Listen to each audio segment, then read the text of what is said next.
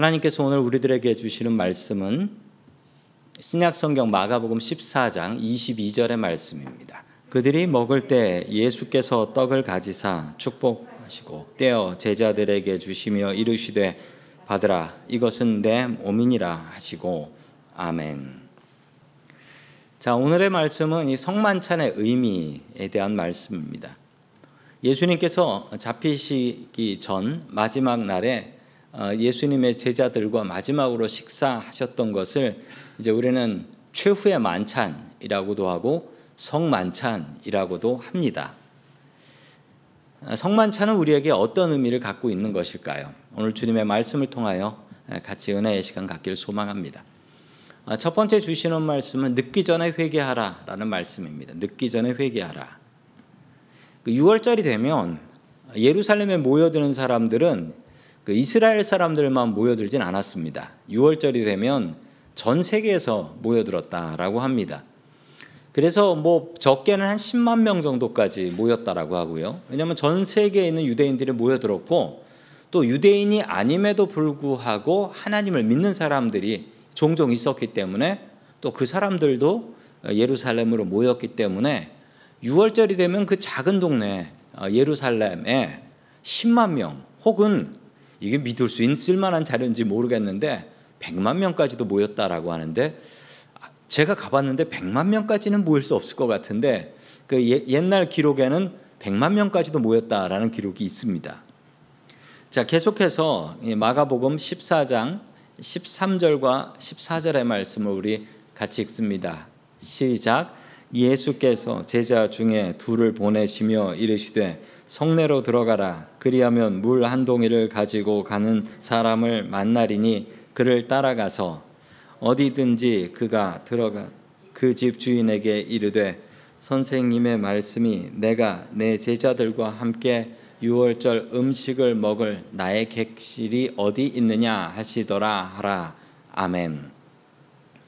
당연히 예루살렘엔 방이 없습니다. 왜냐하면 사람들이 많이 모였기 때문에 뭐 호텔도 없지만 그 당시에 호텔이 있다 할지라도 이미 다 예약이 다 됐을 것이고 지금 예수님께서 제자들하고 들어가시려면 최소한 그 13명이 들어갈 수 있을 만한 곳 그리고 그뿐 아니라 음식도 내놓으라는 겁니다. 그런데 이걸 어떻게 하냐면요. 아주 기이한 명령을 내려주셨는데 예루살렘에 들어가서 물동이 맨 사람을 만날 것이다. 그러면 그 사람한테 가서 당신의 집과 당신의 먹을 것을 우리 주님께서 달라 하십니다. 이 얘기를 하라는 거예요. 누구를 만날지 알 수가 없어요. 누구를 만날지. 그런데 당시 상식적으로 6월절 날 예루살렘에 들어가서 이런 식으로 방, 방하고 음식을 달라라고 하면 미친 사람 취급을 받게 되지요. 6월달에 방이 있으면 그 방값이 얼마고 이미 다 예약돼 있을 텐데 아니 13명이 들어갈 만한 방이 어디에 있겠습니까? 그리고 예수님께서 미리 누구를 얘기해 놓으셨다? 그것도 아니에요. 왜냐하면 우물에 가면 물 들어오는 사람을 만날 텐데 그 사람이 누굴지 어떻게 알아요? 그러나 제자들은 이 엉뚱한 명령에 순종합니다. 왜 순종했냐면요. 전에도 이렇게 엉뚱한 명령에 순종하면 기적이 일어나더라고요. 그들이 믿음이 없고 있고 없고를 떠나서 그들이 전에 그렇게 했을 때 그런 기적을 보았기 때문에 그들은 그냥 예수님의 말씀에 순종할 수밖에 없었던 것입니다. 순종하면 제, 기적이 일어난다. 이것을 그들은 본능적으로 배우게 된 것이지요. 예수님께서는 이 성만찬에서 가장 신경 쓰이는 사람 하나가 있었는데 바로 그 사람은 가롯 유다였습니다. 그리고 예수님의 제자들이 그 우물에 갔을 때 누구를 만나냐면 마침 마가의 다락방 그 부잣집 마간의 집에서 물들어 온 사람을 만나게 됩니다. 그래가지고 그 마가의 다락방을 내어주게 되는 것이지요. 참 은혜로운 말씀이고 우연이 아닌 하나님의 섭리였습니다. 자, 계속해서 18절의 말씀을 같이 봅니다. 시작. 다 앉아 먹을 때 예수께서 이르시되 내가 진실로 너희에게 이르노니 너희 중에 한 사람 곧 나와 함께 는 자가 나를 팔리라 하신대 아멘. 예수님께서는 마지막까지 유다가 회개하기를 바라셨습니다. 예수님께서 유다를 꾸짖을 수 있지요. 왜냐하면 선생님이니까. 선생님이 제자 혼낼 수 있습니다. 당연히 혼낼 수 있지요. 제자들 앞에서 망신을 줄 수도 있습니다. 네가 지금 나를 팔려고 하는 마음이 있고 대제사장 만나고 온 거 다 알고 있다. 이 마음 이렇게 이야기할 수도 있습니다. 그렇지만 예수님께서는 배신자 유다의 인격도 존중해 주셨습니다. 주님의 뜻대로 살지 못하는 우리들의 모습은 어쩌면 배신자 유다와 같기도 합니다. 우리는 때로는 우리의 믿음을 배신하고 우리를 믿고 계신 주님의 믿음을 배신하고 우리의 뜻대로 살 때가 한두 번이 아니라는 말입니다. 그러나 주님께서는 너무나 좋은 분이어서 절대로 우리의 잘못과 우리의 제약을 세상에 소문내지 않으십니다. 우리의 인격을 존중해 주십니다. 그리고 우리들이 스스로 회개하기를 주님께서는 바라고 계십니다. 주님께서는 지금도 우리들의 마음속에 말씀하고 계십니다. 지금도 늦지 않았으니 회개하고 주님 앞에 나아오라. 주님의 말씀에 순종하고 더 늦지 않은 회개하는 성도님들 될 수 있기를 주님의 이름으로 간절히 축원합니다. 아멘. 두 번째 성만찬의 의미는 주님의 죽으심을 항상 기억하라라는 말씀입니다. 주님의 죽으심을 항상 기억하라. 우리가 세례를 받고 나면 성만찬을 받을 수 있습니다. 그 성만찬은 어떤 의미가 있을까요? 저는 중학교 2학년 때 세례를 받았고 그 이후로 계속 성만찬을 받아왔고 그리고 지금은 목사가 되어서 성만찬을 나누는 사람이 되었습니다. 처음에 성만찬을 받았을 때는 정말 이게 도대체 뭔가 아주 저에게 아주 특별한 영적인 의미가 있는 행사였습니다. 성도님들에게는 지금도 그러신가요? 마가복음 14장 22절의 말씀을 우리 같이 봅니다. 시작. 그들이 먹을 때 예수께서 떡을 가지사 축복하시고 떼어 제자들에게 주시며 이르시되 받으라 이것은 내 몸이니라 하시고 아멘. 예수님께서는 먼저 떡을 나눠 주셨는데 그 떡의 의미는 예수님의 찢기실 그 다음 날 목요일 날 성만찬이 있었으니까 잡히시고 그 다음 날 찢기실 주님의 몸을 상징하는 것이었습니다.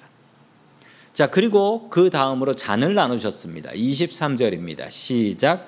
또 잔을 가지사 감사 기도 하시고 그들에게 주시니 다 이를 마심에 아멘. 그리고 잔을 나눠 주셨습니다. 그 잔의 의미는 주님의 흘리실 보혈의 피였습니다. 전에 어느 교회에서 있었던 일입니다. 성만찬을 목사님께서 집례하시고 장로님들이 도우셨는데 장로님 한 분이 실수를 해서 포도주를 발을 잘못 디디신 거예요. 발을 계단에서 발을 잘못 디디셔 가지고 포도주를 조금 흘리셨습니다. 집례하던 목사님은 그 거룩한 예수님의 피를 흘렸다고 해서 집례하는 그 장로님의 손을 때렸습니다. 손을 때려버렸어요. 이 일 때문에 교회에 분란이 일어났고 그 목사님은 얼마 뒤 교회를 떠나실 수밖에 없게 되었습니다. 누가 잘못한 것일까요? 누가 잘못한 것일까요? 이 성만찬에 대해서는 신학적으로 다섯 개 정도의 학설이 있습니다. 다섯 개 정도. 교파마다 다른 다섯 개 정도 학설이 있는데 아, 성도님들은 이 학설들 중에 어떤 것을 어, 맞다라고 생각하시나요? 성만찬의 첫 번째 학설은 화채설입니다. 가장 역사가 깊은 것인데 저것은 천주교의 해석입니다. 천주교에서는 이 성만찬을 뭐라고 해석하냐면 그 사제가 신부님이 기도를 하고 떡을 떼고 잔을 붓는 순간 이게 떡을 뗀 순간하고 잔을 붓는 순간 이것은 더 이상 떡과 잔이 아닙니다. 그때부터 기도하고 떼고 부은 순간 그 떡과 잔은 예수님의 진짜 살과 진짜 피로 변한다. 라는 학설입니다. 이것은 어, 지금도 천주교에서 주장하고 있는 학설이에요. 그래서 천주교는 화채설, 화채설을 믿고 있기 때문에 이분들은 성만찬에서 이 떡과 잔에 목숨을 겁니다. 목숨을 걸어요. 실제로 어떤 일이 있었냐면 지금부터 10년 전에 2012년에 제주도 그 강정마을이라는 곳에 해군 기지가 들어오게 되었고 그 정의구현 사재단이라는 신부님들이 그곳에 가서 어, 이 평화로운 곳에 군사 기지를 만들면 안 됩니다라고 시위를 하셨고 거기서 모이신 분들에게 성만찬을 하셨습니다. 그 신부님들이.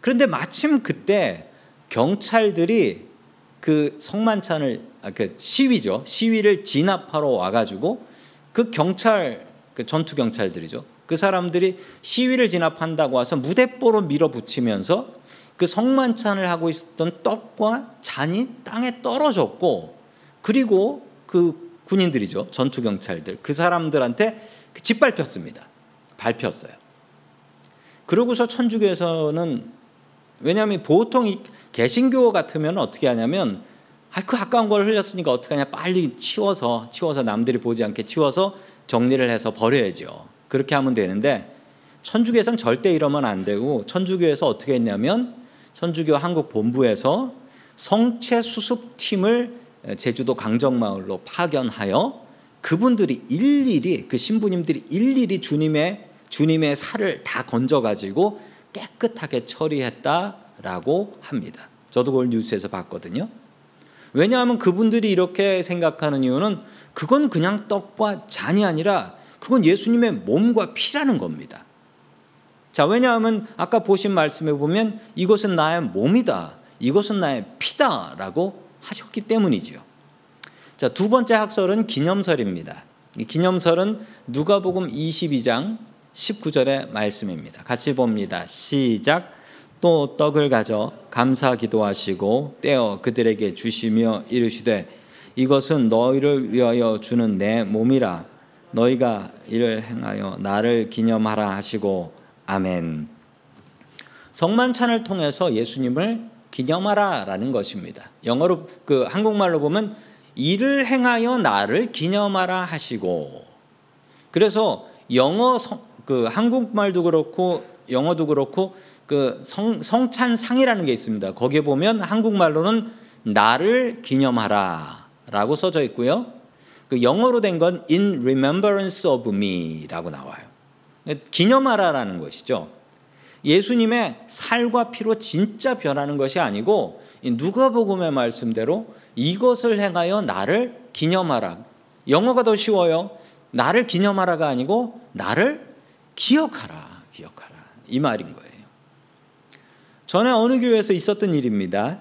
성만찬을 끝나고 남은 포도주와 떡을 점심 시간에 친교하면서 점심 한국 교회들은 점심을 먹으니까 제가 갔을 어느 교회 이야기인데 아, 교회에서 그 끝나고 나서 점심 시간에 그 포도주하고 떡을 떡은 이제 별로 맛이 없으니까 인기가 없는데 포도주는 인기가 있단 말이죠. 그래가지고 점심 시간에 그 식사하시면서 교인들끼리 그 포도주를 따로 마시는 것을 제가 본 적이 있습니다. 기념설을 극단적으로 생각하면 이게 가능한 거예요. 이게 가능한 거예요. 제가 그때 그 교회 목사님한테 물어봤습니다. 아니 목사님, 그래도 성만찬하고 남은 건데 저렇게 해도 되는 건가요? 라고 했더니 그 목사님의 대답이 더욱더 기가 막혔습니다. 아니 그럼 먹는 건데 버리나? 라고 하셨어요. 먹는 건데 버리나? 이 기념서를 잘못 생각하면 그 정도까지도 갈 수 있게 된다라는 것입니다. 기념서를 오해하시면 안 됩니다. 아니 조금 전에 성만찬 했던 걸 밑에서 그 약주 좋아하시는 분들이 나눠가지고 이렇게 따라 먹고 나발을 불고 그러면 아니 그게 성만찬의 의미가 그게 있겠습니까? 그게 신앙에 도움이 되겠습니까? 안 되지요. 세 번째 설은 세 번째까지만 크게 다섯 개 정도가 있는데 어, 세개 정도만 합니다. 마지막은 영적 임재설입니다. 이건 뭐냐면 실제적으로 예, 떡과 잔이 예수님의 살과 피로 변하는 것은 아니다. 그리고 단순히 단순히 이걸 기념하는 것만도 아니다. 그 목사님이 기도하고 떡을 떼고 잔을 따르는 순간 주님께서 우리와 함께 하신다. 이게 영적 임재설입니다. 영적 임재설.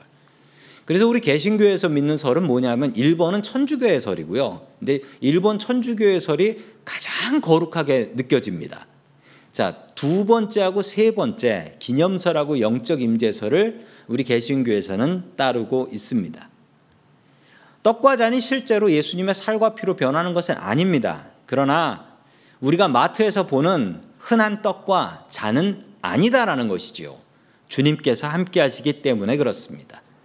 그 영적 의미를 믿고 우리는 그 의미대로 주님을 기억하며 살아야 합니다. 주님께서 왜 마지막 식사 때 이런 얘기를 하셨을까요? 주님께서는 우리가 살아 있는 동안 우리가 하루에 두 끼나 세 끼를 먹지 않습니까? 식사할 때마다 성만찬은 거룩한 식사라는 뜻이지만 우리들이 식사입니다. 밥을 먹을 때마다 늘 주님 생각하라는 것입니다. 그래서 우리들은 식사할 때마다 기도를 하지요. 식사할 때마다 주님을 기억하지요. 식사할 때까지라는 것은 무엇입니까? 우리가 살아있는 동안입니다. 살아있는 동안 죽기 전까지 내가 마지막 식사를 할 때까지 늘 주님께 감사하며 나를 위해서 죽으신 주님을 기억하며 살아야 하는 것입니다. 사순절이 시작되었습니다. 다가오는 성금요일에 성만찬이 있을 예정입니다. 매일 세 번씩 우리가 밥을 먹을 때마다 늘 주님의 죽으심을 기억하십시오. 우리가 밥을 먹을 수 있는 이유는 나를 위해서 주님께서 십자가에 못 박혀 돌아가셨기 때문입니다. 우리가 살아 숨쉬는 동안 늘 주님께 감사하며 주님의 은혜 가운데 살아갈 수 있기를 간절히 축원합니다. 아멘. 다 함께 기도하겠습니다. 은혜가 풍성하신 하나님 아버지 주님께서 고난 당하신 사순절이 시작되었습니다. 늘 주님의 고난을 묵상하며 살 수 있게 도와주시옵소서. 가론 유다의 인격까지도 존중해 주시며 배신자까지도 사랑하신 주님. 우리가 주님의 자비로우심을 이용하지 않게 하여 주옵소서. 주님께서 주시는 회개의 기회를 바로 잡을 수 있게 도와주시옵소서. 다가오는 성만찬을 기억하고 기대합니다. 우리가 사는 동안 먹고 마실 때마다 주님의 죽으심을 기억하며 살 수 있게 도와주시옵소서. 나를 위해서 십자가를 지신 예수 그리스도의 이름으로 기도드립니다. 아멘.